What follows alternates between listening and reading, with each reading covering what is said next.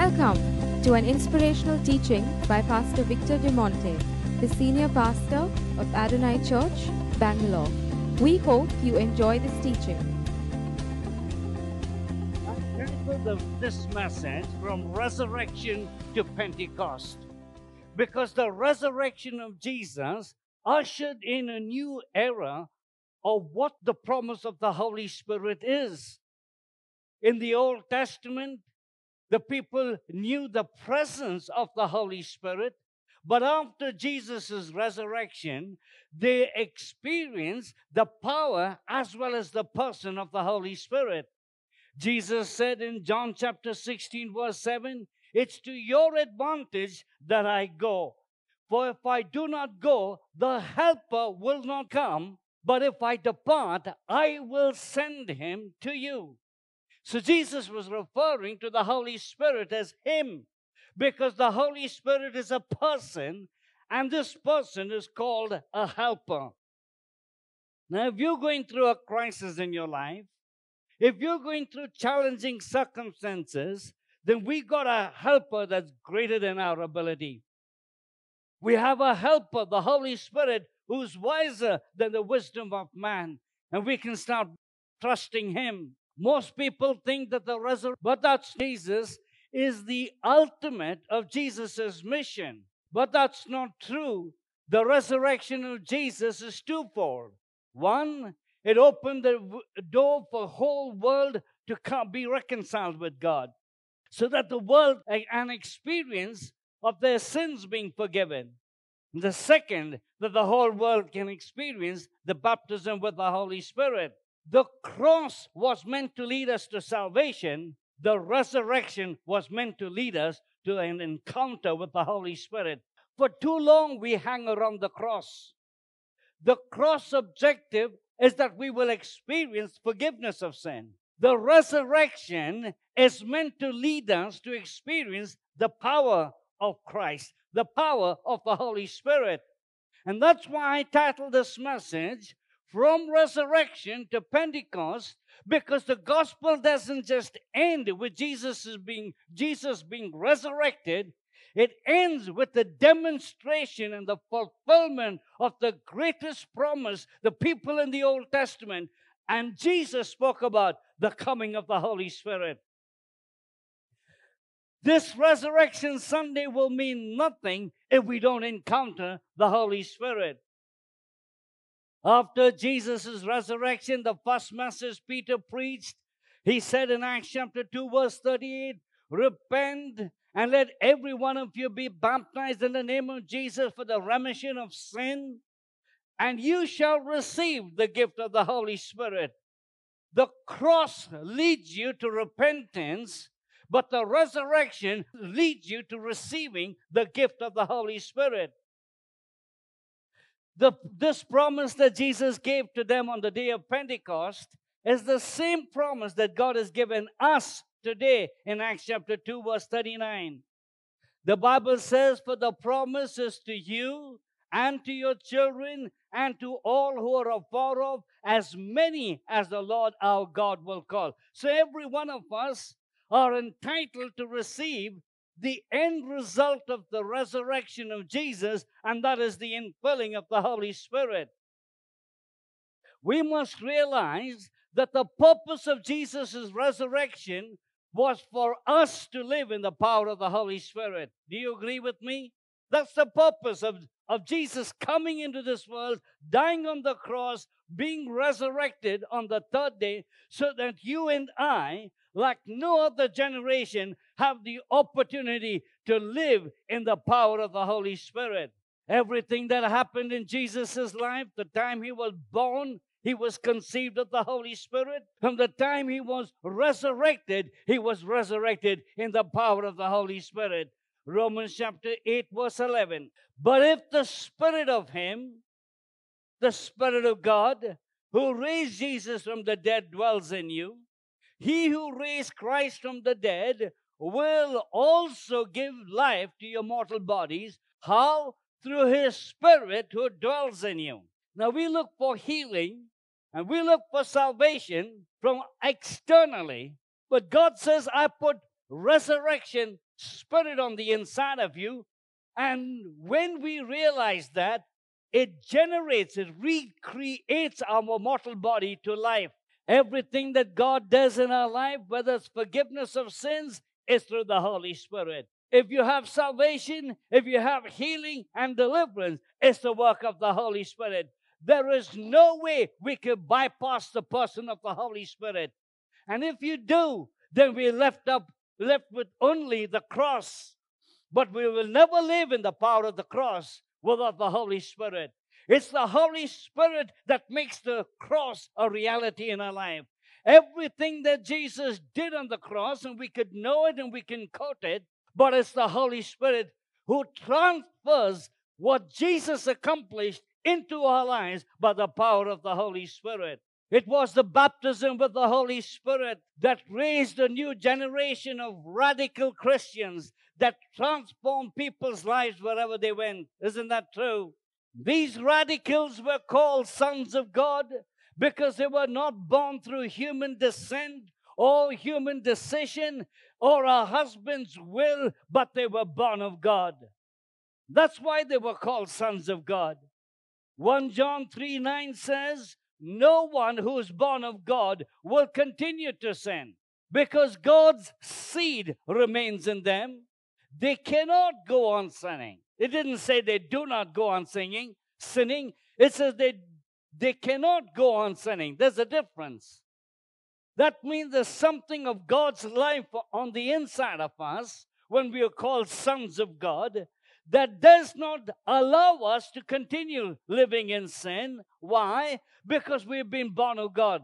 We are born of God because God's seed, God's Spirit is living on the inside of us. There is a reality of the resurrection of Jesus, and that reality is God abiding in man. The Old Testament knew about a God that was outside of them. The New Testament knows about a God that's dwelling on the inside of them. I thought you'd get excited about that. And that's the whole difference between the Old Testament and the New Testament. How did it happen? How did the transition take place? It took place. Jesus rose. The promise was fulfilled. James, an apostle being audacious, was radical enough to tell the church, stop being adulterers and adulteresses. Let's look at that verse. In James chapter four, verse four. And he didn't hold back what he had to say. And he says, adulterers and adulteresses, do you not know that the friendship with the world is enmity with God? Whoever therefore wants to be a friend of the world makes himself an enemy of God. Or do you think that the scripture says in vain, the Spirit who dwells in us yearns jealousy? So what is the Bible saying? It says whenever we become friends to the world, when we get ourselves attached to the things that are displeasing to God, we commit spiritual adultery. And all adultery in the world starts first with spiritual adultery. And the Bible is saying, this Apostle Paul is saying, stop being spiritual adult adulterers and adulteresses. Stop it. It says because your friendship with the world causes the Holy Spirit dwelling on the inside yearns jealously. That means the Holy Spirit is jealous because your attachment and your love for the world is far much more from the things of God. That we will enter into the reality of a God-abiding person called the Holy Spirit on the inside of each and every one of us. The day we understand who He is and how He wants to live and express Himself through us, it will alter the way we speak. It will alter the way we live in this world. These were called radical, not through hymns of God, because they understood they were born of God and not through human descent. Something that happened in their lives was supernatural. And that supernatural experience happened not when Jesus was born in this world, but when Jesus rose up and the promise of the Holy Spirit became a reality in their lives. Church, we may call ourselves charismatic, or you may call yourself a charismatic, but if you have not experienced the Holy Spirit, you are nothing but automatic, not charismatic. You just automatically live the old life. We must move into that place of understanding and experiencing the Holy Spirit, not just on an Easter morning, but every day of our lives. The Bible goes on to say, if you choose to be a friend of the world, you're making yourself an enemy of God. And that's the reality.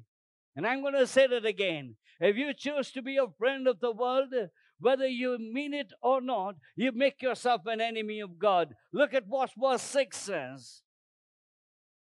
But he gives more grace, more grace. Those of you who are struggling with areas of your life, those of you who are flirting with the world, God says there is more grace coming to you, because God resists the proud but gives grace to those who humble themselves. Humility positions you to receive the grace of God so that you can come out from a place of bondage, break your ties with the enemy, and continue to live your life with God. Sometimes we are so filled with our pride, we don't even realize we become enemies with God. The apostles said it as it was. They demonstrated a radical lifestyle. The New Testament church was not built on men and women who lived a compromising life, but the New Testament church was built on radicals. Those who were radical in the way they lived, radical in the way they thought, radical in the way they related with one another, and the book of Acts spells it out. So the church has far moved on from what God intended to what we have made it, and we can see a huge divide. It's time the church comes back to its glory. It's time the church comes back to experiencing the manifest presence of God. How will it happen? It starts with us. It starts with us choosing to be radical in our Christian life. Can you say the word radical? And if you don't know what the meaning of radical is, go look it up on your Bible. Do Google search and you get the whole meaning, full-blown, what it means to be radical. We have gone to church for too long instead of being the church. Am I right, church? I want you to stop coming to church. I want you to start being the church. It's time that the church raised up a generation that of men and women who cannot be bought nor sold. Men and women who will give their lives for the message they preach. And that's the church of Jesus Christ. That's why Jesus rose from the dead. And that's why the power of the Holy Spirit has come to us as an helper to help us to live the radical life. It's time the church got its foundations right, not by doctrine, but by men and women who will live uncompromising life. It's the church of Jesus Christ. It's the demonstration of the church today that the world will know there is a resurrected Savior. The church is alive. The church is alive. It's alive by people who don't just come to church, but alive by people who be, be the church. Whether you're in a church, or whether you're in office, whether you're at home, you are the church of Jesus Christ. You're the church of the living God. You're the church of the resurrected Savior. We have played church for too long. We've been Christians on a Sunday, and then we've been, I don't know what, on a Monday to Friday. Forgetting that the church is not a place where we go. The church is where we take it wherever we go. That's the church. That's the church. Why was the church so attractive in the early days? Because they were the church. They became the church. They carried the presence of God. Today, we want dim lights, we want good music, and we want someone to sing hallelujah for the presence of God to come. Church, wake up. We carry the presence of God wherever we go. That's the church. You want to sing a hallelujah? Sing it wherever you go. Don't wait for a Sunday morning to sing a hallelujah song to carry and feel the presence of God. You are called to be the church, the church of Jesus Christ, the resurrected body of Christ. You, the church of Jesus Christ, come alive, come away from living a spiritually adulterated life and start living for God. You may like me or not, and who cares, as long as you love Jesus. It's high time we fill the pews of the church with radical men and radical women who will live the life that God has called us to live twenty-four hours of the day. That's what the Bible says. He gives more grace to those who are willing to humble themselves. More grace. It's our pride that stops us from walking in obedience to God. It's our pride. I just don't want to give in to what God's saying. I want us to look at a man called Elisha and see what happened to his life when the Holy Spirit got a hold of him. And that we could be the Elishas of this day and this generation. In First Kings chapter nineteen, verse nineteen, and you can follow the scriptures or you can hear me narrating it. I'm not going to read the scripture, just want to narrate it. Here was Elijah, a prophet, goes to a place where Elisha, with twelve yoken oxen plowing the field, doesn't say anything, but Elijah takes off his cloak as is and throws it on Elisha. Something happened. And Elisha immediately leaves his oxen and he runs after Elisha. And that's what happens when the Spirit of God gets a hold of you. Something happens. You start chasing that one thing that you've never chased in your life. And he says to Elijah, please let me kiss my father and my mother and then I will follow you. And that's not a bad thing. But look at how Elijah says to him, go back again, for what have I done to you? I didn't call you. I didn't ask you to follow me. You chose to chase after me. It was your decision. Verse twenty-one, Elisha turns back, takes the oxen, slaughters them, and boils their flesh using his own those plow as wood. He burns his plow, cooks a meal, gives it to the people to eat. And then, I love this part of the verse. He arose and followed Elijah and became his servant. If the church is going to come out from that place of obscurity, if the church is going to come out of that place of ridicule and shame into a place of significance, the church must decide today whether we're going to say goodbye. Lives are attached to. Elisha's life was so bound with his father and mother, and that's not wrong. But it only shows that when something means so much to our lives, when the Holy Spirit comes upon our lives, those things don't matter much. And I want to say this to you.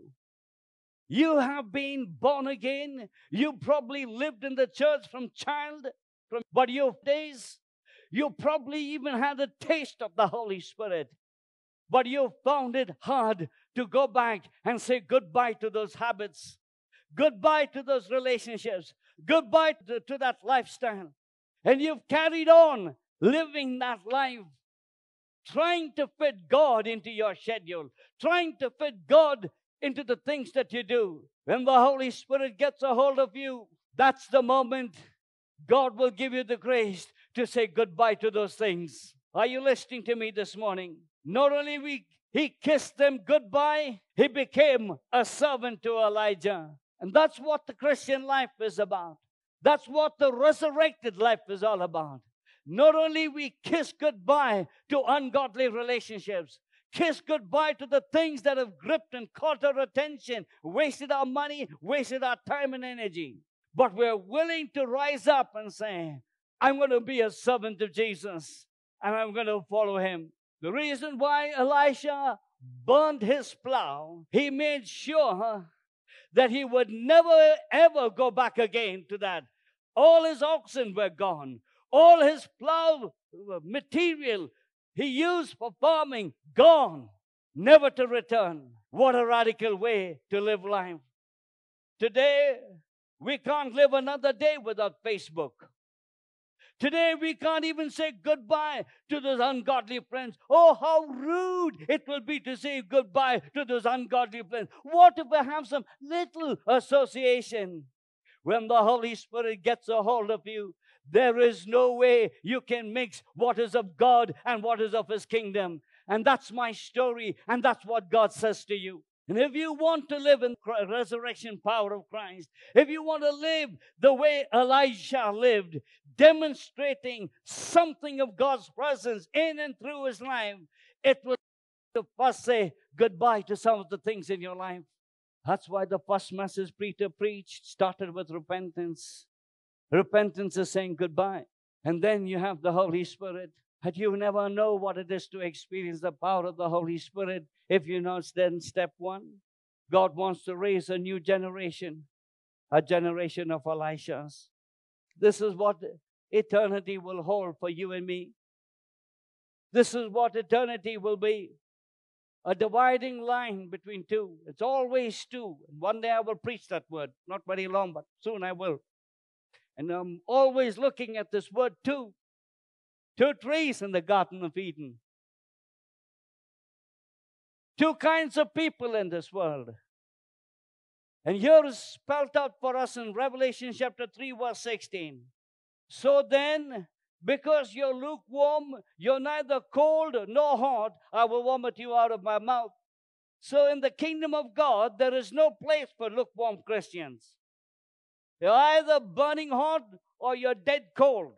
Anything in between is deception, because no one can measure what lukewarm is. Can you? Lukewarm is anyone's guess. And the Bible is saying that there is only those who are hot or cold. There's no place for lukewarm Christians. And I want you to cry out to God and sing, God, I want a fresh touch of, of your spirit upon my life, and I made sure there's ample enough time. And saying, God, this Easter is going to be a meaningful Easter. If it's going to be about your resurrection, then I want the power of your Holy Spirit. The resurrection is to lead you to the promise of the Holy Spirit. And I'm not just talking about baptism with the Holy Spirit, speaking in tongues, and probably we will have. I'd love to minister to people that you will be filled and overflowing and speak in other tongues. But this is a moment of saying, Lord, I'm willing to say goodbye. I'm willing to run after the things of yours. I'm willing to be that Elisha generation to say, Lord, I'm willing to abandon everything and be the church radical.